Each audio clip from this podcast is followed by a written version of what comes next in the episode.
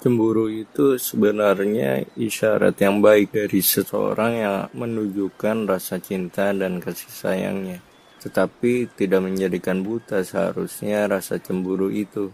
Sebagaimana cinta seharusnya tidak menjadikan kita buta, sehingga ada istilah cinta buta. Aku bahas soal cemburu dulu ya. Kalau kamu cemburu sewajarnya, maka itu bagian dari tanda cinta. Tapi kalau rasa cemburu itu melampaui batas, maka itu menunjukkan bahwa dia merasa tidak percaya, tidak yakin karena tidak memberikan kepercayaan itu sepenuhnya kepada pasangannya.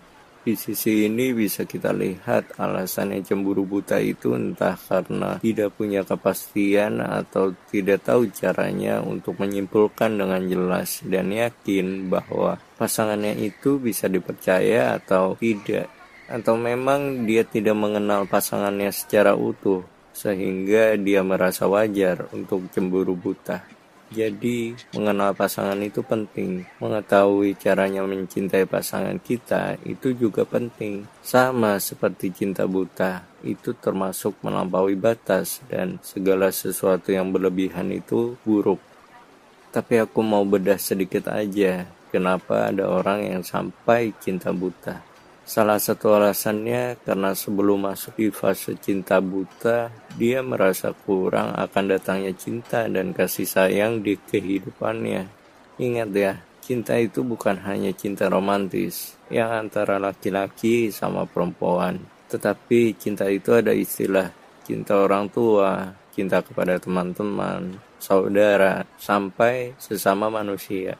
Cinta buta juga termasuk isyarat yang baik bagi si pelakunya. Hanya saja mereka salah sikap sebagaimana orang yang cemburu buta itu tadi.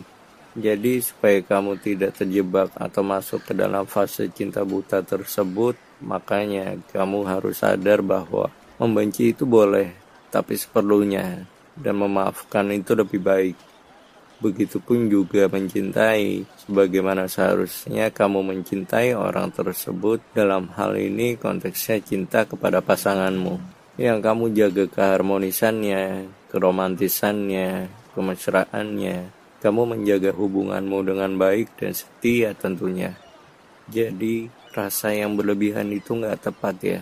Nggak baik untuk dilakukan. Kenapa? Karena pasti akan berakhir buruk dari cemburu buta yang tadi kita bahas. Efek dari cinta buta adalah bucin. Bucin itu salah satu produk yang dihasilkan dari cinta buta. Bucin itu wujud dari tindakan orang yang cinta buta. Walaupun akhirnya semua kembali kepada hakmu untuk melakukan apa pun terhadap pasanganmu tentang kebaikan cinta yang mau kamu ekspresikan, tetapi kamu harus sadar bahwa kamu hidup nggak hanya untuk dia, kamu juga harus memikirkan dirimu, orang tuamu, dan tanggung jawabmu dalam karir pekerjaanmu.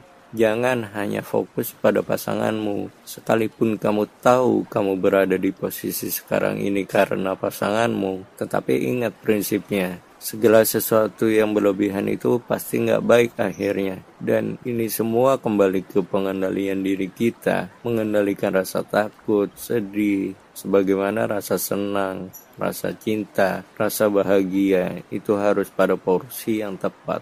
Tidak berlebihan, juga tidak kurang. Berlebihan dalam mencintai akan membuat hatimu keras, jadi ketika ingin menerima suatu kebenaran, yaitu prinsip hidup yang seharusnya diambil, malah tertolak karena hatinya keras. Jadi penyebab hati keras di antaranya adalah banyak tertawa, happy yang berlebihan. Jadi segala sesuatunya untuk ukuran dunia ini, baik yang enak maupun yang gak enak, harus seimbang. Tidak melampaui batas, juga tidak terlalu kurang.